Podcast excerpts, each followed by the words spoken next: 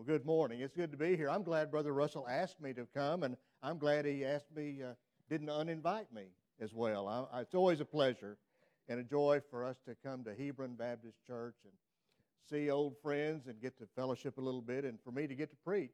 That's always a, a joy for me nowadays. And and uh, so you may notice I, I came alone this morning. Let me explain that. My wife is not playing hooky, but we we have some grandkids and and two of them have birthdays this week, so she has gone to church with them this morning.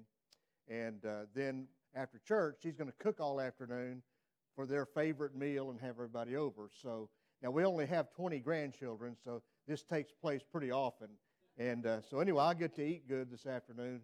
I get something out of it since the bulletin says that it's Father's Day today. Did y'all notice that?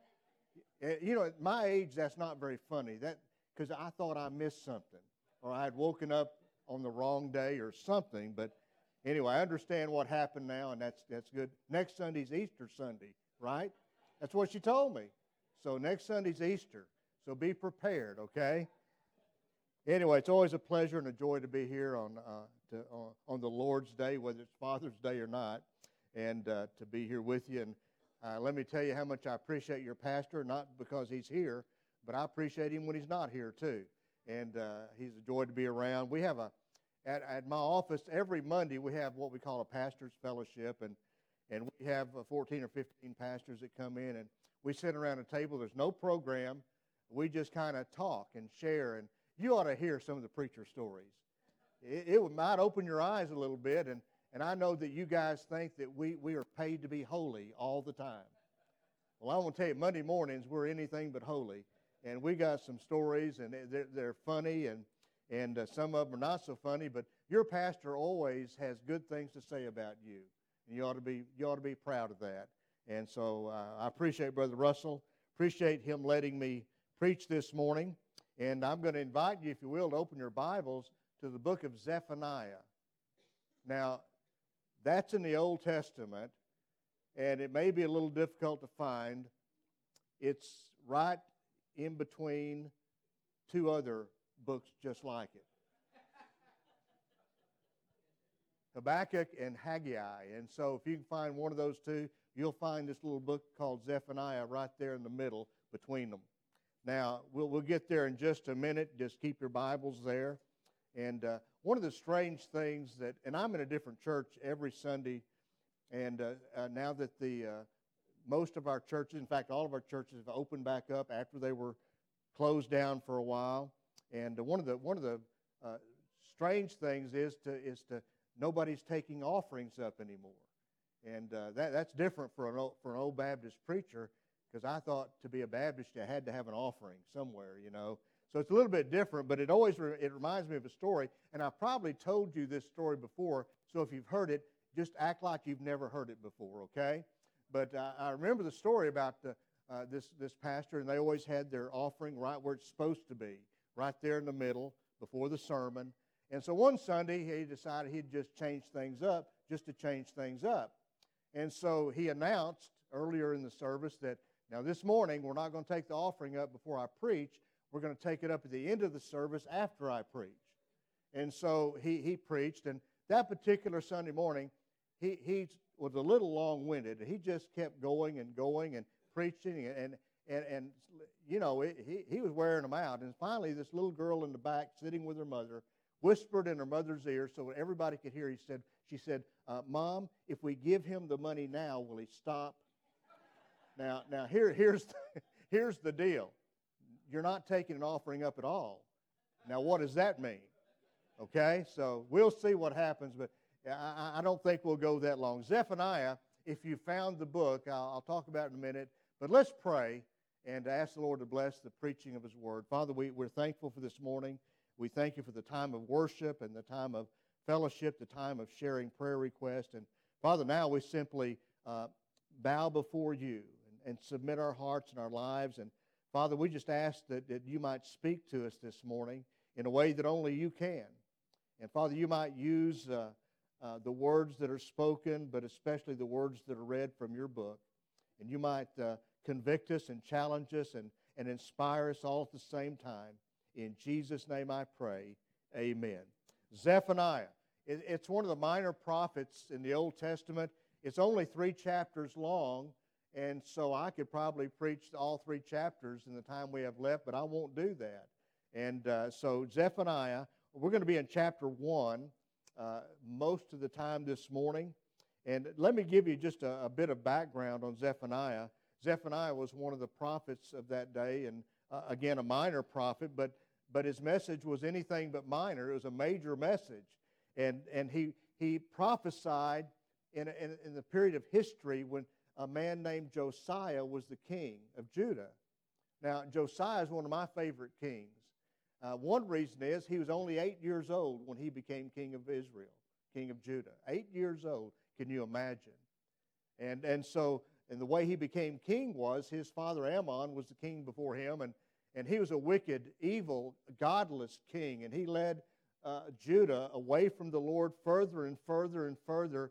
In fact, uh, Amon's father and, and Josiah's grandfather was named Manasseh. He also was a wicked, godless, evil king, led the people away from, from the Lord and to worship idols. But later in his, his uh, administration, his life, Manasseh came back to the Lord. He repented, but it was a little bit late for the nation. And then his son Amon was worse than him and led the people further and further away from the Lord. And he, he set up altars to worship idols and false gods, and, and just completely the nation abandoned the true and living God. And then this young man named Josiah, at eight years old, becomes king. The reason he became king at the age of eight is this his father, Amon, was so wicked, so evil, and so disliked that his own servants and people in his administration in the palace, in, the, in his court, they conspired and they had him assassinated. And that's how Josiah became king at eight years old. But the Bible tells us that Josiah had a heart for the Lord, and he began to lead the people of Israel back to God. And he, he did a, a lot of things, but one of the major things that happened was this man named Zeph, Zephaniah, this prophet, God used him during that time of Josiah's reign to bring God's people back to himself. But it was a, a horrible time when Josiah was prophesying, when the Lord used him. Was a horrible time in Israel's and Judah's history. And it was a time uh, uh, where the message was difficult. The words that Zephaniah prophesied were difficult. In fact, if you look at verse 2, it says, I, and this is the Lord speaking through Zephaniah, I will utterly consume everything from the face of the land, says the Lord. I'll consume man and beast. I'll consume the birds of the heavens, the fish of the sea, and the stumbling blocks, uh, along with the wicked. I will cut off man from the face of the land, says the Lord. And so the message right off the bat is not a very positive message, is it? It's not one of those feel good messages. It's a hard message, it's a, it's a difficult message. And he talks about the Lord being a consuming God. And the consuming aspect here is, is God's judgment is consuming. Now, we know, don't we, that God is a consuming, all consuming God, right? His love is consuming, isn't it? His mercy, His grace, His forgiveness is, is consuming. But it, here in this Old Testament passage, it was a, a, a, message of the consuming judgment of Almighty God uh, in a nation that had abandoned Him. And, and the, the, God's response was this, this message of, of consuming judgment. Not a message we like to hear, but it's a message that is that is necessary. Sometimes it was in Israel's history, uh, history right back then. Uh, but back when I pastored at Dorchester, I had one of my deacons that every time I'd preach the Old Testament, uh, he after the service he would come up. He said, "Now, Pastor, you realize we're a New Testament church, right?"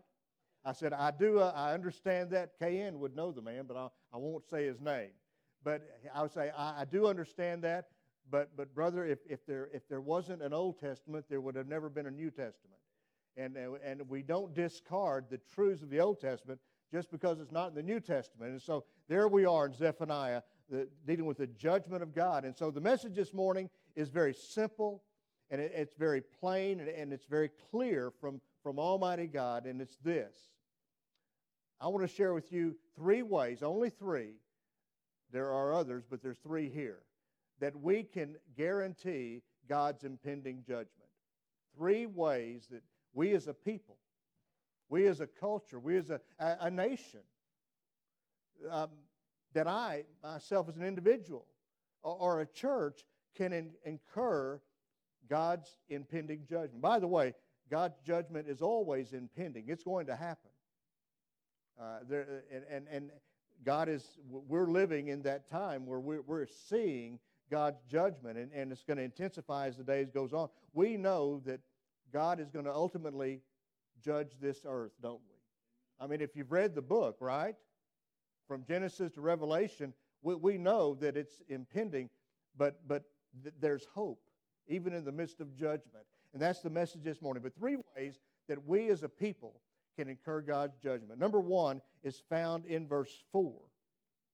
And it says, the Lord says, I'll stretch out my hand against Judah. Now, stretch out my hand means the hand of judgment, a heavy hand, a consuming hand, and against all the inhabitants of Jerusalem. And this is directed to God's people. Sometimes when, when, I, when you and I think of ju- God's judgment, we, we sometimes think, well, that's for the lost, godless, pagan world. But the Bible clearly states, even in the New Testament, that God's judgment begins with his own people. And so that's the case here. Verse 4, he says, I'll cut off every trace of Baal from this place, the names of the idolatrous priest with the pagan priest, those who worship the host of heaven uh, on the housetops, those who worship and swear oaths by the Lord, but also swear by Milcom. Now, here's one way, the first way that you and I can incur, God, can guarantee God's judgment, and that is simply to worship idols. God despises idol worship because the, the, the, one of the Ten Commandments tells us that He's a jealous God. He'll have no other gods, He'll put up with no other gods before Him. And so, if we worship idols, we're going to guarantee God's judgment. You say, you say, well, I'm safe there. I don't, I don't, I don't have any idols. I don't worship idols.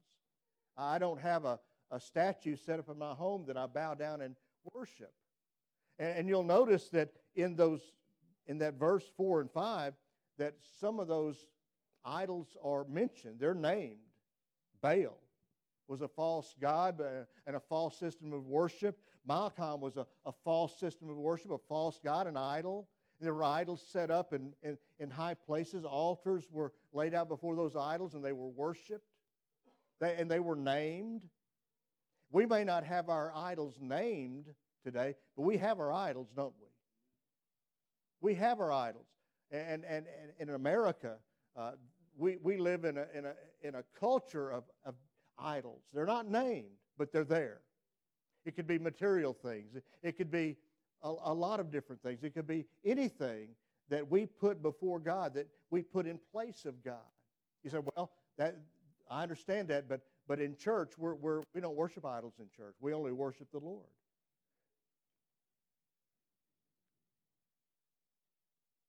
And yet there are idols in church life.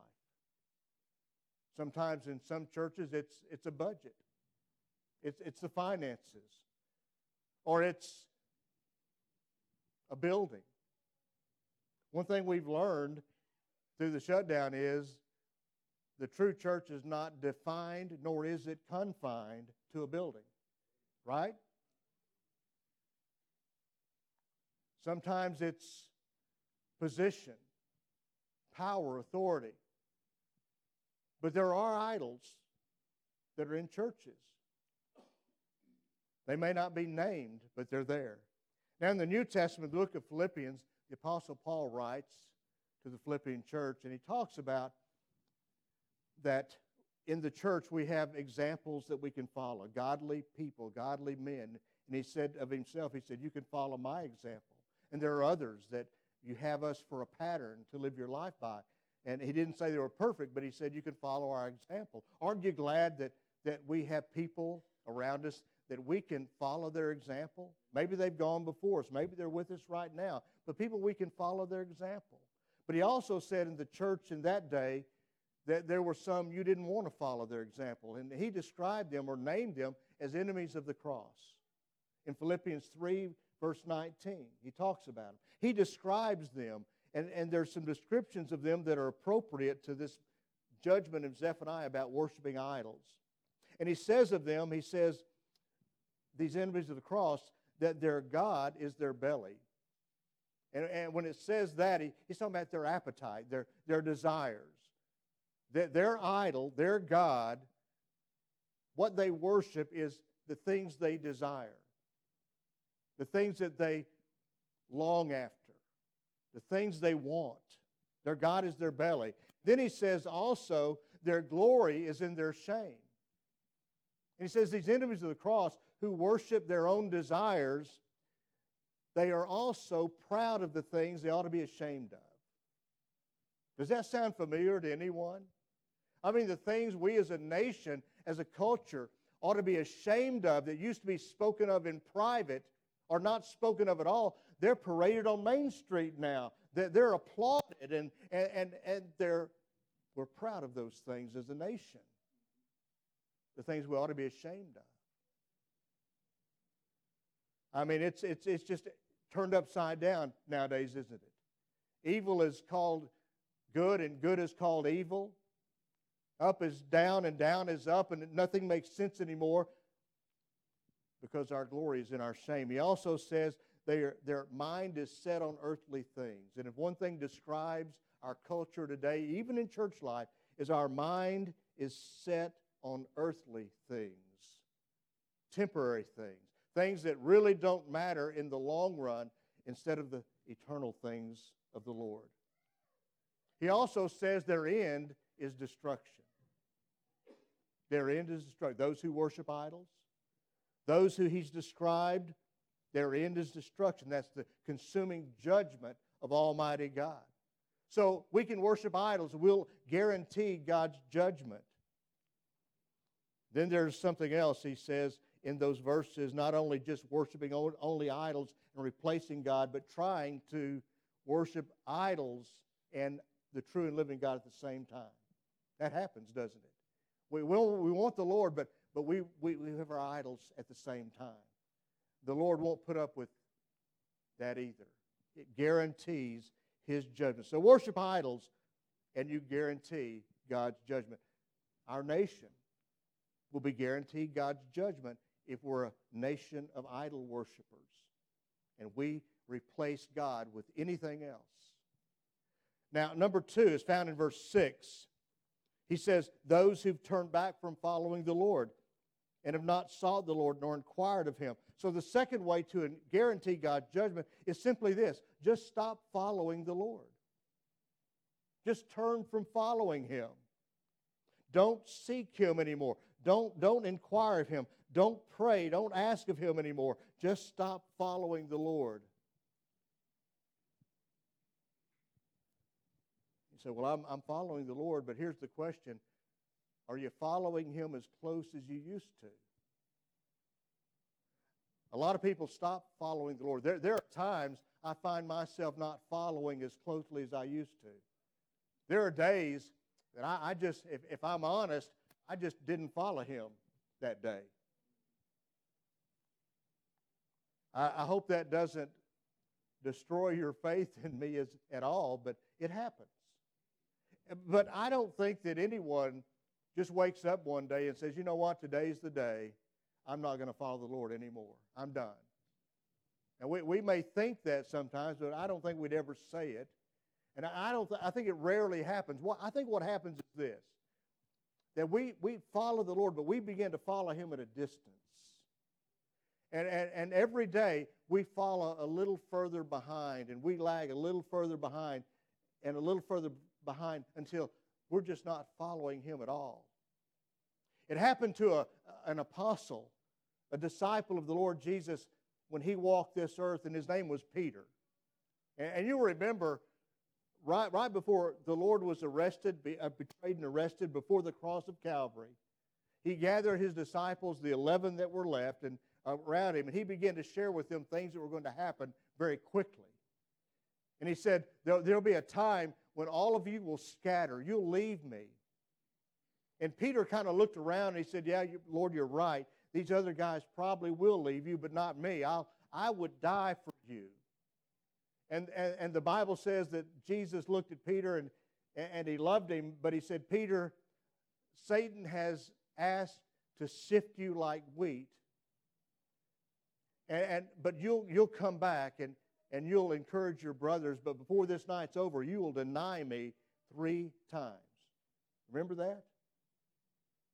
And the Bible says that when the Lord was arrested in the garden and, and taken off by the soldiers, that Peter followed the Lord. And he, he followed just to keep an eye on things, see what was happening. But the Bible says he also followed at a distance.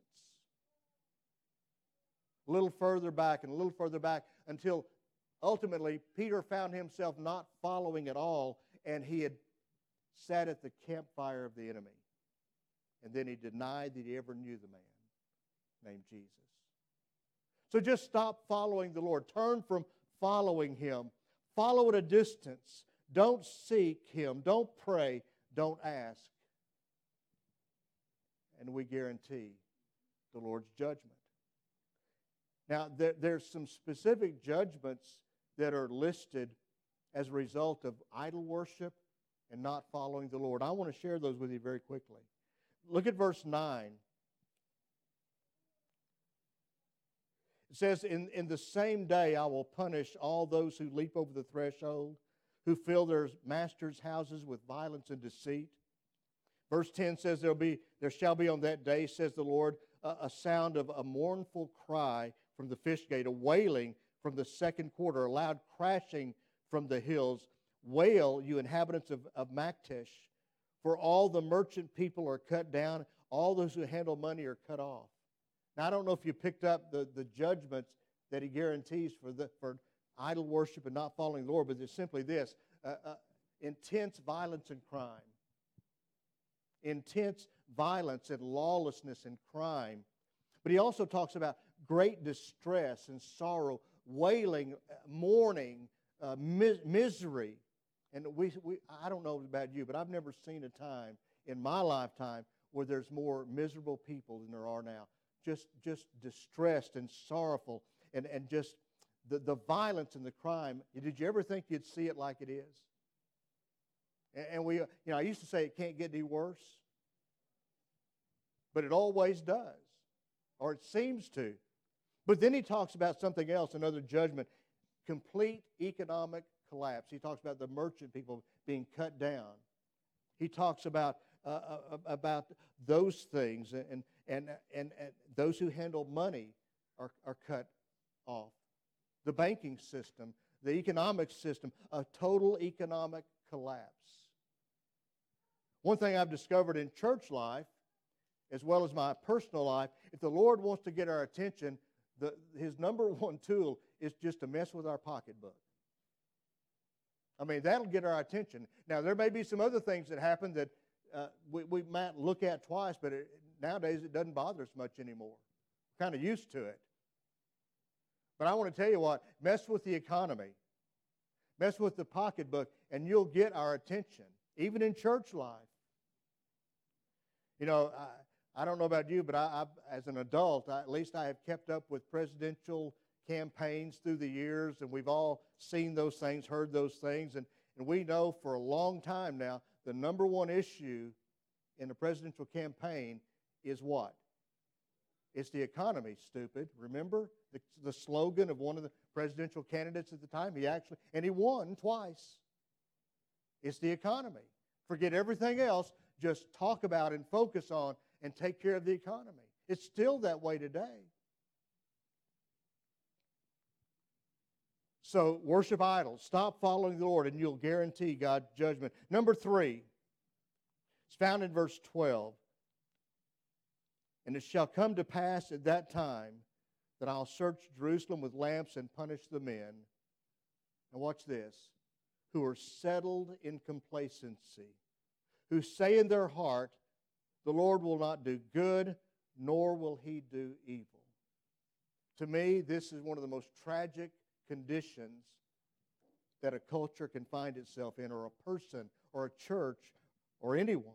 And it's simply this to guarantee God's judgment, just be spiritually complacent. Just be spiritually complacent. You know what that means? That means I, I'm, I'm not hot, nor am I cold. I'm just somewhere in the middle called lukewarm. Jesus talked about that in the seven letters to the seven churches, didn't he? One of the church's spiritual condition was lukewarmness. The Lord said, I wish you were hot, or even, and I wish you were cold, but, but you're lukewarm. And he says, that sickens me. It sickens the Lord. And so, one of the spiritual conditions that guarantees judgment is to be spiritually complacent. In fact, he said, just, just settle into complacency. I know about settling in. I know about settling in. It happens every time I settle into my recliner. And my wife knows what settling in in my recliner means. You know what it means? I'm not going to do anything. I'm just, I'm, yeah, sleep. Somebody said sleep. I'll do that after a while. I'll eventually go to sleep in my recliner. Listen, when we settle into complacency spiritually, we do the same thing. You know what's going to happen? Nothing. We'll eventually just slumber off spiritually. Dull ears, droopy eyes, and we'll just sleep settle into complacency, sink to the bottom. But that's not the worst in verse 12. Verse 12 says, along with settling into complacency comes this those who say in their heart, the Lord will not do good, nor will he do evil. You know what spiritual complacency leads to? Not atheism. Atheism denies the existence of God. But it leads into practical atheism, which says there is a God, but he doesn't matter. There is a God, but he doesn't matter. He doesn't do good, nor does he do evil. He's there, he just doesn't matter.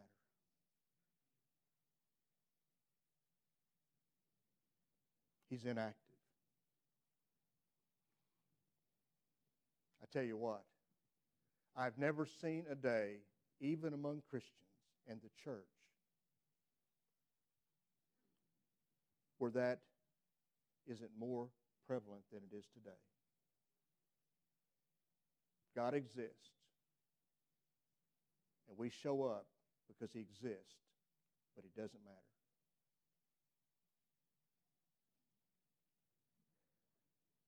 We wonder why things are the way they are. He exists, but he's inactive. God exists, but he is not a factor in my life. There's a judgment with that in verse 13 for that one condition. Therefore, their goods, that means their stuff. we've all got goods. We've got things. We've got stuff, right? Their goods shall become booty. You know what that means? for someone else to enjoy. There'll be a time we won't even enjoy our stuff anymore. I remember one of the few times I ever bought a brand new car. And man, I, I tell you what, that, I, I was excited. I was thrilled. And I enjoyed that new car for about two days. And it just wasn't what it used to be. One of the, one of the judgments of spiritual complacency is we just don't enjoy anything anymore. There's no fulfillment, there's no satisfaction. And he goes on to say, and their houses in verse 13, a desolation. They shall build houses but not inhabit them. They shall plant vineyards but not drink the wine. We won't enjoy. We won't be satisfied. Nothing's ever enough. Nothing's ever good enough when a person is spiritually complacent. I could stop right here and we could leave this place a little bit depressed, right? Huh? I mean, it, we've talked about God's judgment. We've talked about what brings God's judgment. We, we talked about what some of the judgment might look like or looks like. And we could leave here saying, oh my goodness, why even bother? I, I, we just might as well give up. But the good news is there is good news in the midst of God's judgment. And I want you to see that. And if you'll, if you'll move to, to chapter 2, verse 1, and he says this to God's people, to the church Gather yourselves together. Yes, gather together. That means come together. Be, be of unity. Be of one mind. Oh, undesirable nation. And by the way, Israel was undesirable among the nations. I want to tell you something. Christianity today is undesirable in our nation. We are an undesirable portion of this nation. We are scorned and frowned, looked down upon, and ridiculed. But he says this, or the day passes like, uh, oh, come together, gather together before the decree is issued, or the day passes like chaff before the Lord's fierce anger comes upon you, before the day, uh, the day of the Lord's anger comes upon you. Seek the Lord, all you meek of the earth. In other words, while there's still time, God's people need to come together and seek the Lord who have upheld his justice, who seek righteousness, seek humility. And watch this in the last part of verse 3, chapter 1. It may be that you will be hidden in the day of the Lord's anger. That's in the midst of guaranteed impending judgment. That's in a time in Judah's history when they were promised the things we just read about for the reasons we discovered. And yet he says, in the midst of God's judgment, it's coming, you'll be hidden in the day of the Lord's anger. That's our only hope, by the way. In America today, that's our only hope. And, and listen to me, it is not a, it is not a politician. Our hope does not lie in our government or any politician or party. It does not. Our only hope is to come back to the Lord as His people. Throw away our idols, cast those aside, change directions, follow the Lord, seek Him, pray, and wake up, rise up out of spiritual complacency. And the hope is this that even in the midst of impending promised judgment, we'll be hidden from His anger. That's the promise. That's the hope that He'll restore those who repent. He always has, hasn't He? I mean, all the way through Genesis to Revelation, He always leaves a remnant. He always restores those who seek Him. That promise is for today as well. We're going to pray. Brother Russell will be at the front. The guys will come up, and I think we have an invitation here. Maybe the Lord has dealt with your heart today and maybe He's spoken to you. Maybe you need to make that a public thing. Maybe you, you just settle it right there where you are. But if the Lord's dealt with your heart and you need to, to seek Him and come back to Him and pray, you do that this morning. Let's pray. Father, we thank you. We praise you for your word. And Father, even though it's a, it's a word of judgment, we know that in the midst of judgment, you love us. You desire us to, to follow and come back after you. Father, that we may be hidden in the day of your judgment. Father, we know, we acknowledge we deserve judgment. We deserve your judgment. We deserve. But Father, we accept your grace and your mercy, and we, we rest in that. Our hope is in that. And so, Father, I pray this morning that as you've spoken, we'll be faithful to respond. Turn, cast aside, and Father, rise up. In Jesus' name, amen. Would you stand and you come?